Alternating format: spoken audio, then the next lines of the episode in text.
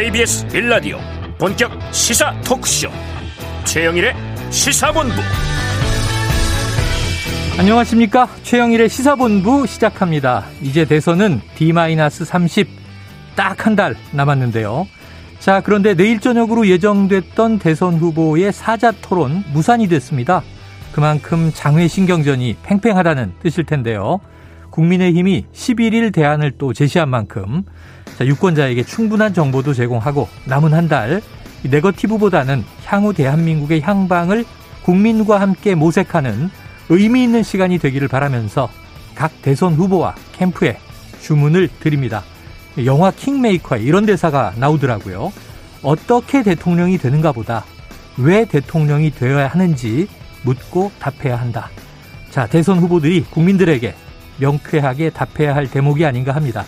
자, 대선을 둘러싸고 크고 작은 이슈들이 여전히 시끌시끌합니다. 대장동 사건 수사는 곽상도 전 의원 구속 후에 박영수 전 특검 관련으로 새로운 물꼬가 트이는 건지 주목되고 있는데요. 자, 오늘의 이슈들 꼼꼼하게 짚어보겠습니다. 최영일의 시사본부 출발합니다.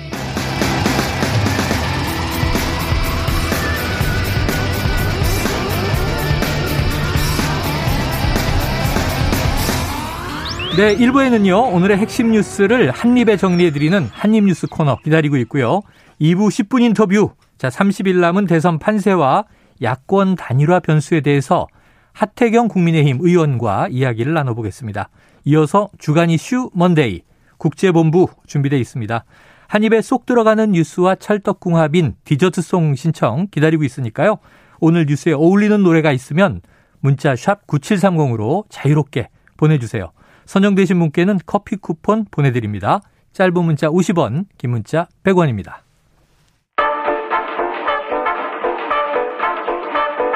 최영일의 시사본부 한입뉴스 네, 오늘의 핵심 뉴스를 한입에 정리해 드립니다. 박정호 오마이뉴스 기자, 김준일 뉴스톱 대표 나와 계십니다. 어서 오세요. 안녕하십니까. 자, D-30. 야, 정말 딱 한 달이에요. 네. 딱 한 달이 아닌 게 3월 4일 금요일경에 사전투표가 시작이니까 음. 사전투표를 생각하면 한 달도 안 남았어요. 3주 남았다고 봐야죠, 진짜. 3주 하고 며칠? 음, 네. 야 음. 참. 이- 그런데 아직도 판세 앞으로의 향방을 알 수 없는 안개 정국입니다. 자, 야권 단일화. 결국 이제 한 달이니까 이거 상수가 되는 건지 아닌지 다루긴 다뤄야 될 텐데 이준석 대표는 단일화는 2, 3등이 하는 것이다. 우상호 의원은 우리는 열린 마음이다. 이게 무슨 뜻인지 궁금하고요. 네. 안철수 후보는 여전히 안일화만 가능하다. 음. 단일화는 없다. 이런 얘기인데. 자, 지금 상황은 어때요, 박 기자님? 그러니까 지금 야권 단일화라는 얘기가 네. 수면 위로 올라온 것 같아요. 네. 이제 어떻게든 이게 앞으로 남아 있는 대선 기간 동안 제일 큰 변수가 될 거라는 생각이 드는데요. 음. 말씀하신 것처럼 이준석 대표를 포함한 권영세 선대본부장, 그러니까 국민의힘의 지도부 입장은 단일화는 없다.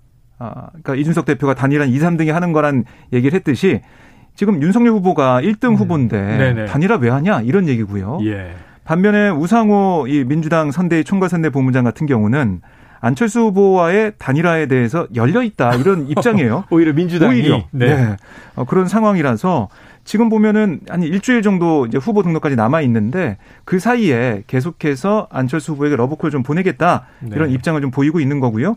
소영길 대표도 안철수 후보의 과학기술 대한민국 공약 어, 이거는 이재명 후보가 훨씬 더 잘 수용할 수 있고 어. 안철수 후보의 정책이 실현되려면 압도적 의석을 가진 민주당과 해야 된다. 아하. 그래서 야, 지금 국민의힘과 의석까지. 예, 국민의당 합해서 108석인데 이게 뭐 108번 내로 가는 거 아니냐 이렇게 얘기할 정도로 네. 어, 안철수 후보에게 뭐 세게 좀 러브콜을 보내고 있는 상황이에요. 음. 그런데 이제 국민의힘에서도 뭐 원희룡 정책본부장이 인터뷰에서 야권 단일화 아, 필요하다 이 얘기를 좀 하고 있고요. 원희룡 본부장은 그렇게 얘기를 했고 그렇습니다. 하지만 뭐 이준석 대표를 비롯한 권영세 대부분은 선대본부장은 또 이거는 안 되는- 예, 입장 아니다 그렇습니다. 이렇게 했고 아니라고 했기 때문에 지금 오히려 이제 국민의힘 입장에서는 좀 의견 좀 갈라지는 모습이 아니냐 이렇게 네. 좀 보여지는 상황입니다. 자 그러니까 오히려 그동안 야권 단일화에 좀 이제 주체 역할을 했던 국민의힘 안에서는 여전히 자강파와 단일화 필요하다 하는 입장이 좀 나뉘는 것 같고 오히려 여권이 적극적인데 자 김준일 대표님 예. 민주당과 국민의당 단일화합니까? 어, 그러니까 이게 좀 복잡한데 복잡하죠. 민주당의 생각은 윤, 안, 안철수 후보랑 진짜 단일화를 하겠다라는 생각보다는 음. 안철수 후보가 저쪽하고 단일화를 하는 거를 막아야 되겠다라는 어. 생각이 더 강해요. 네네. 왜냐면은 92년도 1992년 선거 기억하실지 모르겠는데 아. 그때 정주영 후보가 네네. 이제 나와서 삼자 구도였잖아요. 맞습니다. 국민당. 근데 이제 김대중 후보가 고민을 했어요. 김영삼과 맞서기 위해서 단일화를 해야 되는 그때는 단일화란 말은 없었지만은 어. 이를테면 하지만은 내부에서 해그 그 정주영 후보가 김영삼 후보의 표를 더 많이 갉아먹기 때문에 어. 삼자 구도로 가는 게 낫다라는 음. 게 당시에 네, 어, DJ 비슷하네요 구도가. 예, DJ 음. 측의 판단이었어요. 이것도 마찬가지입니다. 음. 안철수 후보가 끝까지 삼자 구도로 가줘야 고 어느 정도 한 15% 이상이 나와줘야지 이재명 후보가 신승을 할 가능성이 있다. 이런 게 네. 아. 이제 최근에 이제 여론조사 전문가들의 얘기거든요. 그렇다고 본다라면 끝까지 이제 우리하고도 손잡을 가능성, 연대 가능성을 계속 좀 몸값을 띄워줘야 될 필요성이 있으니까 지금 네네. 송영길 대표나 우상호 의원이 얘기를 하는 거고 이준석 대표는 한마디로 속값 쳐주는 그거의 아, 맥락이에요. 그러니까 네네. 값 후려치기. 그래서 결국은 양자구도로 재편될 것이다라는 거를 끊임없이 얘기를 해서 음. 안철수 흔들기 이렇게 보시면 될 것 같고 음. 지금 뭐 그 국민의 그 국민일보가 보도했는데 국민의힘 의원은 절반 이상 55명이 어 단일화 필요하다. 그러니까 어, 100, 101명을 조사를 했는데 단일화 찬성 의원이 50 67명이었고 이 중에서 55명은 단일화가 반드시 필요하다. 어. 자체적으로 그러니까 국민일보가 조사를 한 거예요. 국민의 의총을 한다면 단일화 입장이 더 높네요. 그러니까요. 네. 그러니까 아무래도 지금은 필승 카드라는 거죠. 그러니까 예전에 DJP를 생각하시면 되는데 97년에 네, 네. 사실은 DJP를 하기 전에도 김대중 후보가 앞섰어요. 음. 이미 앞서고 있었어요. 이회창 후보한테. 근데 DJP를 함으로써 쐐기를 박은 거죠. 그러니까. 음. 그러니까 그런 차원으로 이제 이- 보시면 될 것 같아요. 네. 자, 뭐 예를 들어서 정말 지금 민주당이 실제 단일화를 하려는 것보다는 안철수 후보를 완주시키려는 음. 나름의 전략 전술이다. 자, 그러면은 지금 이 또 국민의 힘은 내부에서 단일화해야 한다. 이건 이제 변수에서 상수로 수면 네. 위로 끌어올리는 그런 상황인데 음. 그럼 앞으로 한 달이면 훅 갈 텐데 네. 이 단일화가 모든 이슈를 잡아먹을 것 같고 단일화 논의 착수한다 그러면 또 그렇죠. 윤석열 후보 지지율에도 좀 이렇게 긍정적인 영향 아니에요? 아니 이게 보면 이 야권 단일화를 위해서 여론조사를 논의한다 네네네. 이렇게 하게 되면 아시겠지만 이게 굉장히 복잡합니다. 아. 상대 당에 다 입장이 룰이. 있기 때문에 이렇게 된다면 내부 파열을만 나올 수밖에. 없잖아요. 그러면 여론 상황도 안 좋아질 거고 음흠. 단일화가 오히려 마이너스가 되는 그런 상황이 될 수가 있기 때문에 그래서 윤석열 후보가 오늘 한국일보 인터뷰에서 한 얘기를 좀 보면 단일화에 대해서 배제할 필요는 없다라고 얘기를 했어요. 예, 배제할 필요는 없다. 그런데 단일화를 한다면 바깥에 공개하고 진행할 게 아니라 어. 안 후보와 나 사이에서 전격적으로 결정할 사안이다. 어. 이렇게 얘기를 했습니다. 네네. 이게 좀 의미하는 바가 좀 있는 것 같은데 음. 국민의 힘도 국민의 당도 단일화가 모든 이슈를 다 빨아들이기 때문에 설사 잘못되기라도 한다면 네. 타격이 있다라는 생각하고 있을 거예요. 어허. 그다음에 그런 빌미를 준 당은 또 비판을 받겠죠. 예. 정권 교체를 원하는 그런 여론에 의하면 음. 그래서 오늘 윤석열 후보의 인터뷰를 보게 되면 뭔가 물밑에서 얘기를 좀 할 수 있지 않을까라는 네. 생각이 들고 또 안철수 후보도 계속해서 보면은 이 아니라 얘기를 하면서 했어요. 했는데 어제 기자들에게 한 얘기를 좀 들어보면 뭐라고 했냐면 국민의힘 내에서도 서로 의견이 달라서 싸우고 있는데 음. 제가 거기에서 무슨 말을 하겠는가 이런 얘기를 했습니다. 어. 이 말은 뭐냐면 국민의힘에서 단일화하기로 의견이 모아진다. 특히 뭐 이준석 대표나 권영세 본부장 비롯해서 좋다 단일화 가자라는 얘기가 나오게 된다면 음. 안철수 후보도 어, 단일화 쪽으로 갈 수 있지 않을까 이런 생각이 들어요. 야, 자, 김 대표님 지금 뭐 다 아니다 아니다 하는데 음. 물밑 접촉하고 있을까요? 근데 아주 본격적으로 하지는 않을 거예요. 아직은 아. 아. 직은 아니고 아까 이준석 대표가 이번 주 금요일에 네. 2월 11일에 결정될 것이다라고 얘기를 한 거에 맥락을 좀 음. 설명을 드리면은 2월 14일, 13, 14, 그러니까 이번 주 다가오는 일요일, 월요일이 후보자 등록 신청이고요. 네. 화요일부터 선거 어, 시, 어, 선거 공식 선거 운동이 그렇죠, 그렇죠. 시작이 되잖아요. 그러니까 그 전에 해야 된다라는 거예요, 어. 지금.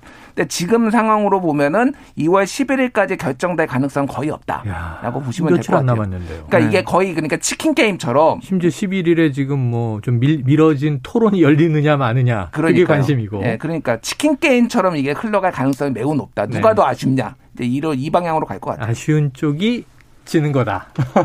숙이고 들어가야 되니까 말이죠. 네. 자, 지켜볼 문제입니다. 지금 뭐 많은 또 전문가들은 데드라인을 27일이다. 투표용지 인쇄하기 직전까지 음. 단일화가 되면 되는데 그래도 시간이 얼마 남지 않았습니다. 자, 이재명 민주당 후보가 김종인 전 국민의힘 총괄선대위원장을 만났다. 그것도 심야 비공개 회동이다. 박 기자님. 네. 무슨 이야기가 오갔을까요? 어제 밤에 갑자기 어젯밤에. 속보로 나온 네. 얘기인데 어제 오후 8시부터 어, 9시 20분까지 1시간 20분 동안 네. 이재명 후보와 김종인 전 위원장이 만났습니다. 아. 김종인 전 위원장 광화문 사무실에서 만났는데 아, 사무실에서 어, 그동안 만날 수도 있다. 만날 것 같다. 어, 그랬죠, 이런 얘기를 그랬죠. 많이 나왔는데요. 어. 어제 전격적으로 만난 거고요. 아, 그리고 뭐 얘기를 들어봤더니 그 자리에서 분위기가 좋았다고 해요. 음. 특히 이제 코로나 방역 대책과 서민 경제 극복 방안 여기에 대해서 얘기를 했는데 네. 아마 상당 부분 의견이 뭐 조율이 되고 어. 합치되는 부분이 있었을 거라고 네. 추측이 되는 상황입니다. 회동에 보면은 어떻게 보면은 좀 이 상황이 앞으로 공개적으로 김종인 전 위원장이 이재명 후보 제지로까지 나오느냐? 어. 아니다. 거기까지는 안 나오지만은 음. 뭔가 이 만났다는 것 자체가 메시지로서 중도 외연 확장에 도움이 될 거다. 네. 이런 분석 여러 가지 해석이 좀 나오고 있는데요. 음. 어쨌든 지금 경제 민주화라는 걸로 상징이 되고 있는 김종인 전 위원장 또 100조 지원해야 된다. 네. 그러니까 소상공인 지원에 대해서 강한 얘기를 했던 김종인 전 위원장과 이재명 후보가 만났다는 것만으로도 앞으로 선거 판세에 영향을 줄 수밖에 없는 거 아니냐. 어. 왜냐하면 특히 국민의힘의 총괄선대 위원장을 있다가 허수아비였다라고 얘기까지 할 정도로 네. 그러니까 좀 안 좋게 나오는 상황인데 물론 윤석열 어, 후보가 연락했을 때 전화도 받고 하겠지만 하고 있지만 음. 안 좋은 상황에서 이재명 후보를 만난다는 것 자체가 국민들에게 주는 메시지는 네. 클 수밖에 없다 이런 해석이 나오고 있습니다. 자, 김종인 전 위원장이 그동안 강조했던 게 약자와의 동행 음. 이번 대선에서 근데 요 키워드는 또 이재명 후보와 안 맞는 건 아니에요. 음. 예를 들면 민주당에서 내 이 저 아젠다를 가져가시오 하면 이게 일종의 정책 연대 공주가 이루어질 수도 있는데 어떻게 관측하십니까? 일단 지금 뭐 공식적으로 뭐 요청을 지원을 요청을 하지는 않았다라는 음. 게 민주당의 얘기예요. 왜냐하면은 네. 너무 이제 정치공학적으로 보일 것에 대해서 네. 우려가 네. 있었던 것 같아요. 음. 민주당이. 조언을 들을 수는 있으나. 예, 그러니까 저는 이거를 그러니까 좀 냄새를 풍기는 작전이다 이렇게 아, 좀 보고 있어요. 고기 냄새를 막 풍기는 네, 건가요? 그러니까 이제 김종인이 우리 쪽에 좀 있는 것 같아 마음이. 사실 김종인 네. 위원장의 예, 예전에 보면은 이분이 발언을 많이 하시지는 않는데 그 주변에서 해석 투쟁이 벌어집니다. 아, 김종인의 마음은 이거야. 아니야. 한마디를 툭 던지면. 네, 한마디를 던지면은 그래서 민주당에서는 어쨌든 지금 뭐 그 접전 상황에서 중도표를 한 표라도 좀 더 가져갈 수 있는 음. 김종인을 조금 우리 편 쪽으로 보이게 만들 고 싶다라는 네. 강한 의중이 깔려 있는 것 같고요. 김종인 위원장 스타일은 오는 정치인 안 맞고 가는 정치인 안 잡는다라는 아, 게 본인 스타일이에요. 네네. 그래서 광화문 사무실에 누가 온다고 하면 어 오세요, 오세요 네네. 이렇게 해가지고 또 다 만납니다. 네. 그러니까 그냥 이거는 아직 열려 있다 보시는 게 맞을 것 같아요. 자, 음. 그럼 김 대표님 한번 방문하고 광화문 사무실 방문기를 빌려주시고 오늘 점심에는 또 이상돈 교수를 만난다고 해서 음. 네. 야 지금 저희가 내일 모레 수요일에 출연 예정이신데 음. 저희가 아주 깊숙이 물어보도록 하겠습니다. 자, 내일 좀또 어, 오늘 오찬에 어떤 얘기가 오가는지 보고요. 자, 이제 제일 안타까운 건 그거죠. 1차 TV 토론 시청률이 39%였는데 흥행이 됐고 아주 뜨거웠습니다. 그두 번째 토론 이번 주에 보나 하고 있었는데 내일 예정됐던 2차 4자 TV 토론 무산 국민의힘에서 편향성을 제기했다. 논란이 시끄러워요. 저 박 기자님 어느 쪽 책임입니까? 어, 우선은 8일 토론을 안 하겠다, 못 하겠다라고 한 당은 한 당만 있었습니다. 네네. 국민의힘에서 네, 문제를 후보 측 예, 후보 측에서 어, 그렇게 좀 비판을 하면서 이걸 무산을 시킨 그런 책임이 더 크다라고 음. 볼수 있다. 이런 얘기가 좀 많이 나오고 있어요. 왜냐하면 네. 국민의힘에서 중계 방송사나 뭐 사회자나 토론의 날짜나 또 주최 기관이 한국기자협회라는 것들 네네네. 이런 것들은 다 문제 삼았고 음. 또 이게 이제 어, 20개처럼 그러니까 요구사항이 하나 수용되면 새로운 조건을 제시하는 뭐 음. 그런 상황처럼 흘러갔다고 참석자들이 전하고 있거든요.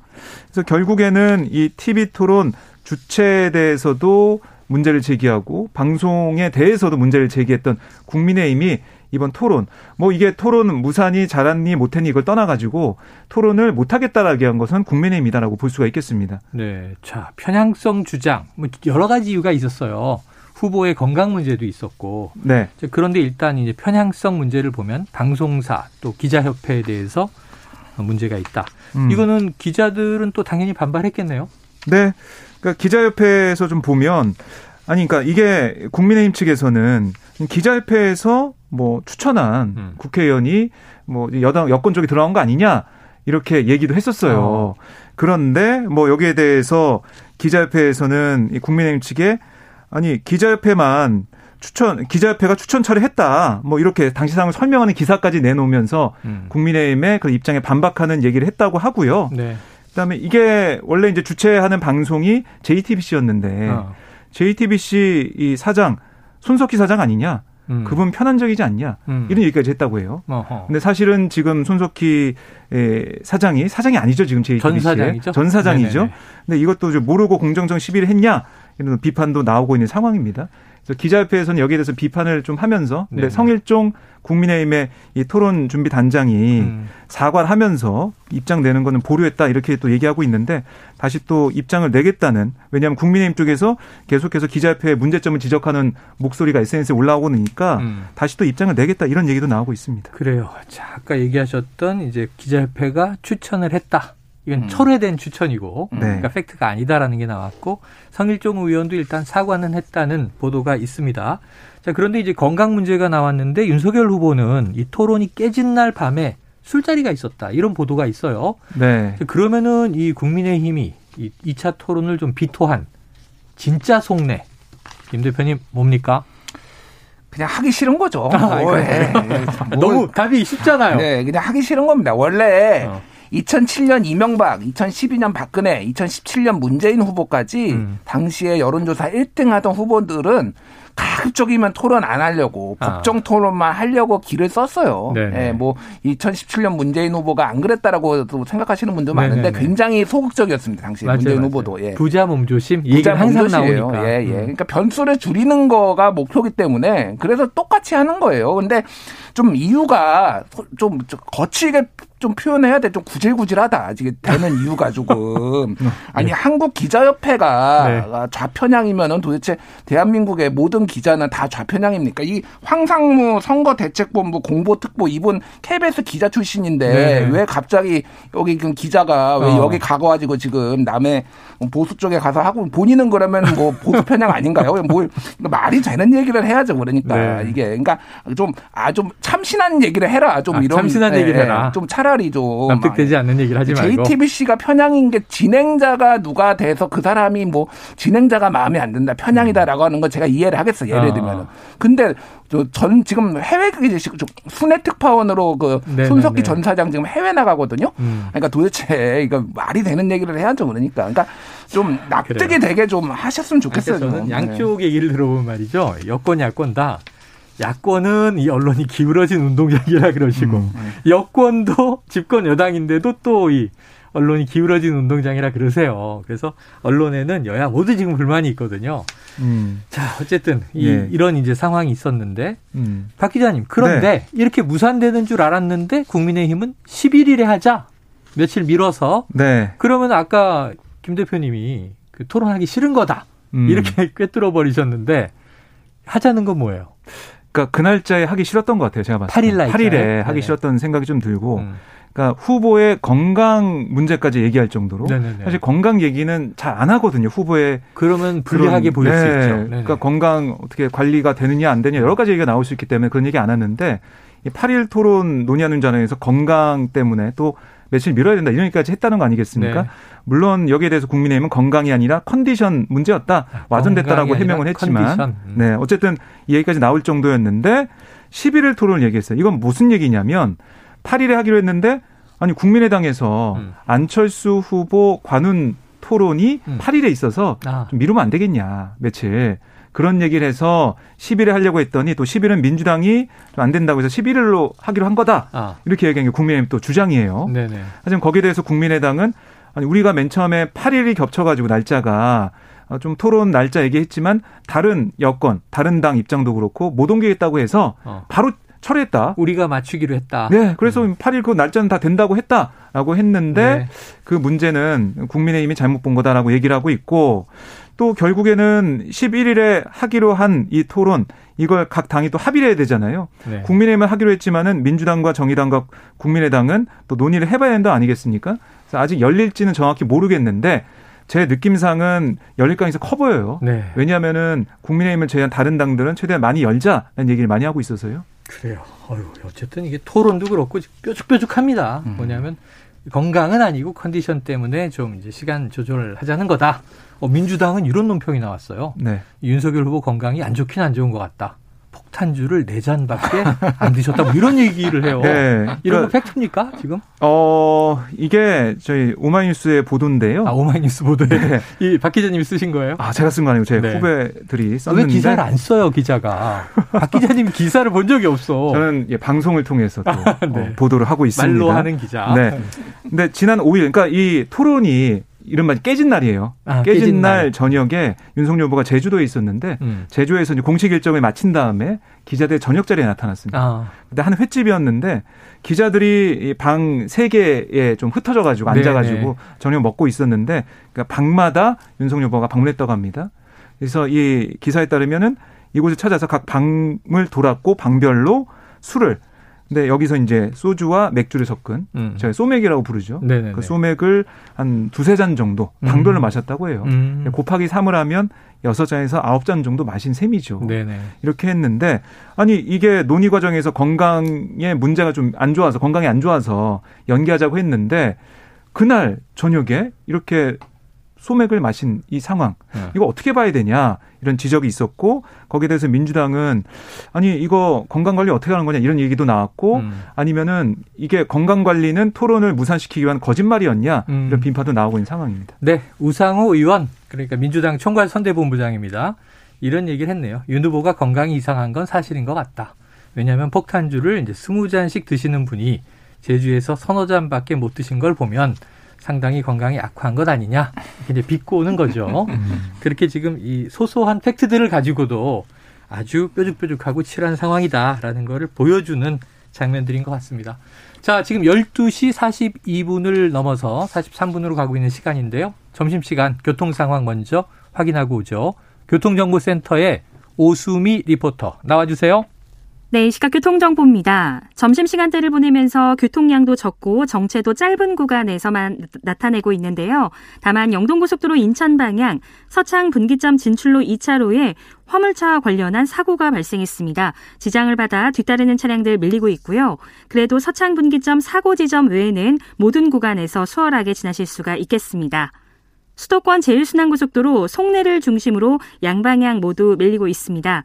경부고속도로 서울 쪽으로는 양재부터 반포 사이로 7km 구간에서 정체고요. 반대편도 한남에서 서초, 신갈에서 수원까지 속도가 줄어 있습니다. 천안 논산 간 고속도로 논산 쪽 차량 터널 지나는데 정체와 서행을 반복하고 있습니다. 지금까지 KBS 교통정보센터였습니다.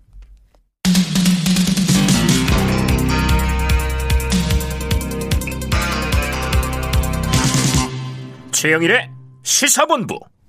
네, 이건 또 무슨 일입니까? 이게 타 방송사 이야기이긴 하지만 시사 라디오 진행자가 하차를 했다. 그런데 여기에 대해서 이제 민주당이 상당히 이제 강경하게 항의를 했던 모양이에요. 박 기자님 어떤 사태가 벌어진 겁니까? 네, 그러니까 이 일이 지난 4일 방송 중에 있었던 일인데요. 음, 방송은 4일. 그렇습니다. 명절 4일에 끝나고군요. 있었던 거고요. 그러니까 이게 SBS 라디오 프로그램입니다. 음. 아, 이재익의 시사특공대라는 프로인데요. 이 방송 4일 방송 첫 곡으로 DJ DOC의 나 이런 사람이야 이거 아, 선곡했어요. 유명한 노래죠. 그렇습니다. 예전에. 근데 그 노래 가사 중에 어떤 내용이 있었냐면 나에게는 관대하고 남에게는 막대하고 이 카드로 저 카드 맞고 뭐 이런 부분을 소개를 했어요. 아. 그래서 여기에 대해서 어 이걸 뭐 카드 얘기가 나오니까 아무래도 음. 어, 이 얘기에 대해서 민주당 쪽에서 좀 공정성 문제를 제기한 한 걸로 지금 알려지고 있고요. 근데 이 PD의 이제 PD의 말은 제가 의도했던 방향은 내로남불 비판이었다 음. 아, 이런 얘기를 했고 어, 나에게는 관대하고 남에게는 막대하는 그런 정치인을 대통령 뽑아서는 안 되겠다. 누구라고 이름을 말하면 안 되지만 정치자 여러분 각자 머릿속에 떠오른 사람들이 있을 거다. 이렇게 말했다고 음. 어, 얘기를 한 거예요. 그래서 특정 후보 이름을 언급하거나 힌트를 준 게 아니고 내로남불은 어, 자신이 평소 방송에서 자주 붕괴했던 악습이고 내 후보 모두 소리 높이 비판은 문제기도 하다. 노래를 틀고 선곡의 의미를 자유롭게 해석하라고 청취자들에게 맡기는 방식, 이거 수없이 했던 방식인데 음. 이걸 이제 문제를 민주당에서 삼고 항의를 했다. 그래서 그것 때문에 자신이 방송에서 하차하게 됐다. 이렇게 이재익 PD가 밝힌 겁니다. 네. 그래서 이게 좀 파장이 좀 커지고 있는데요. 이 PD는 이렇게도 얘기했어요. 저는 물론하지만 2022년 민주주의 국가의 방송에서 그 정도 여유와 자유는 보장되길 바란다. 음. 이걸 역시 각자 다르게 해석할 것이다. 그래야 한다. 늘 해석의 자유는 있어야 한다고 믿는다. 이렇게 강조를 했습니다. 해석의 자유는 있어야 한다고 보여집니다. 다만 이제 이때 발언이 정말 이제 특정 후보를 이제 지목한 것처럼 들리느냐 아니냐 이, 이 논란인 것 같아요. 네. 박 기자님 들으셨어요? 아 저는 직접 못 듣고 네네. 내용을 봤는데 이게 어 어떻게 보면은 이 나에게는 관대하고 남에게는 막대하고 그런 정치인 뽑아서는 안 되겠다. 네. 그다음에 이 카드 저 카드 맞고 이 부분을 얘기하면서 했는데 음. 이게 이 부분만 듣고 나서 어떤 특정 후보에 대한 뭐 누굴 뽑지 말라, 누굴 뽑아라 이런 얘기를 어, 해석은 다 자유가 있겠지만 제가 네. 듣기에는 그렇게 해석하기에는 좀 무리가 있지 않았는 생각이 들어요. 네. 또 이제 카드라는 표현이 등장하는 것도 최근에 이제 어떤 특정 사건에 대한 보도와 네. 연결된 거 아닌가 하는 생각이 들기도 하고.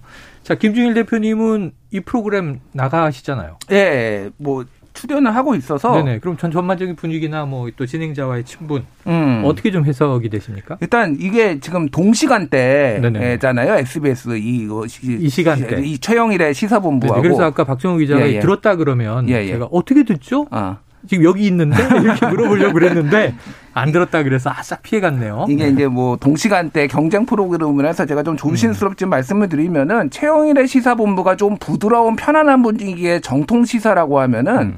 그 이제 이게 시사 특공대는 그냥 제가 보기엔 솔직히 얘기하면 약간 개그 프로입니다. 개그 네. 시사 프로. 왜냐면 이재익 PD가 예능 쪽으로 재간둥이에요. 거기 책도 많이 내고 네네네. 뭐 이를테면 그뭐 예를 들면 시나리오 쓰고. 영화 시나리오 쓰고 영화 팟캐스트도 하고 약간 성대모사하고 개그맨이에요 사실상. 음악도 직접 편집하고. 예. 음. 그러니까 이게 여기에서 뭐 이런 것들을 이를테면 내로남불이라는 게 뭐 한두 개도 아니고 정치권의 뭐뭐 음. 뭐 고질병이라고 볼 수도 있고 심지어 이거는 어느 특정 후보나 정당을 지지하는 거 지칭하는 게 아니다라고 이재익 진행자가 얘기를 하고 요 부분을 했어요 심지어. 네. 네. 근데 이렇게 되면은 민주당이 재발절인 게 돼버리는 거예요. 음. 그래서 정의당에서 이미 발표를 했으니까 선대본에서 민주당 재발절이냐 그러면은 지금 이거 자기네들 가리킨 걸로 아느냐.